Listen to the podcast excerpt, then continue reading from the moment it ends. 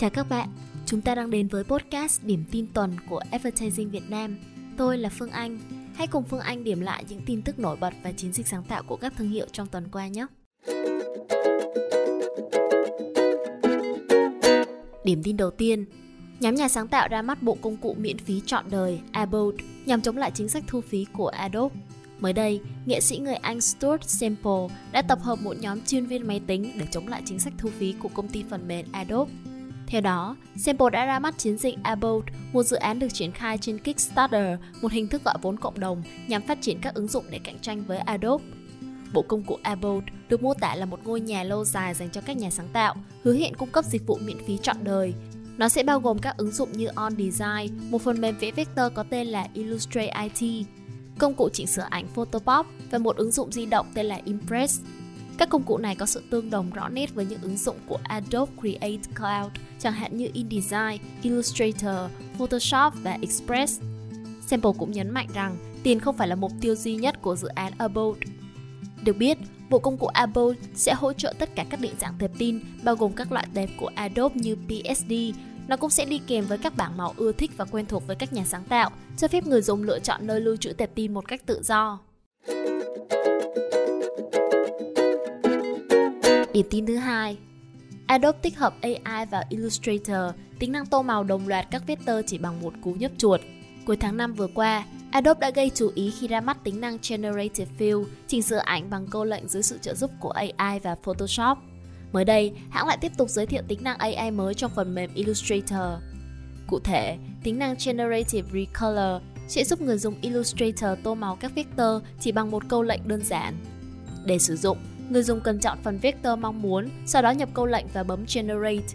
Không chỉ yêu cầu các màu sắc cụ thể như xanh, đỏ, tím, vàng, người dùng cũng có thể sử dụng các câu lệnh miêu tả cảnh quan, phong cảnh như Midnight in the Jungle, tức nửa đêm trong rừng, hay Vivid 80 Vaporwave, tức phong cách Vaporwave sống động mang hơi thở thập niên 80. Phần mềm sẽ cho ra 3 kết quả cho người dùng lựa chọn. Hiện tại, tính năng Generative Recolor sẽ chỉ hỗ trợ các câu lệnh tiếng Anh. Để sử dụng, người dùng cần cài đặt ứng dụng Creative Cloud và Illustrator. Điểm tin thứ ba, tính năng thử nghiệm của Spotify tự tạo playlist và tải xuống những bài hát yêu thích của người dùng để nghe khi không có mạng. Từ trước đến nay, người dùng Spotify thường phải sao lưu hoặc tải thủ công nếu muốn nghe nhạc khi không có Internet. Tuy nhiên, không phải ai cũng nhớ để tải về những bài hát yêu thích, phòng trường hợp không có mạng. Chính vì thế, Spotify đang thử nghiệm tính năng do Offline Mix giúp tự động tải về những bài hát yêu thích của người dùng. Cụ thể, ứng dụng sẽ tự động tải những bài hát người dùng nghe trong thời gian gần đây và lưu trữ trong playlist do Offline Mix. Trong trường hợp không có Internet, người dùng vẫn có thể nghe những bài nhạc yêu thích. Thời lượng của playlist sẽ kéo dài ít nhất 3 tiếng rưỡi. Thông qua playlist, Spotify muốn truyền đi thông điệp sự kết hợp những bài hát khi bạn đang có tâm trạng tốt nhưng kết nối Internet thì không ổn chút nào. Hiện tại, nhà Offline Mix vẫn đang trong giai đoạn thử nghiệm và chưa có ngày phát hành chính thức.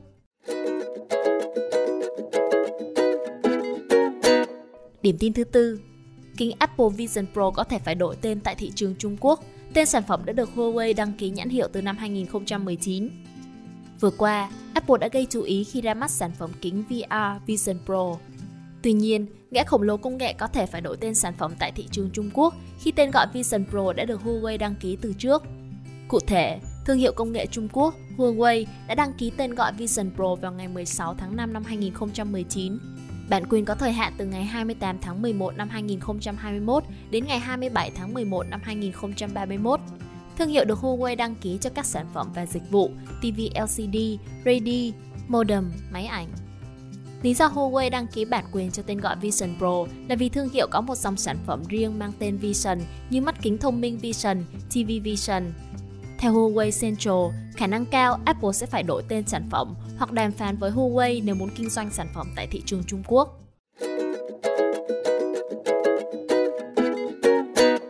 Vừa rồi chúng ta đã cùng nhau điểm lại những diễn biến xung quanh các thương hiệu trong tuần qua. Hãy theo dõi podcast Điểm tin tuần để không bỏ lỡ những tin tức mới lạ và thú vị nhé.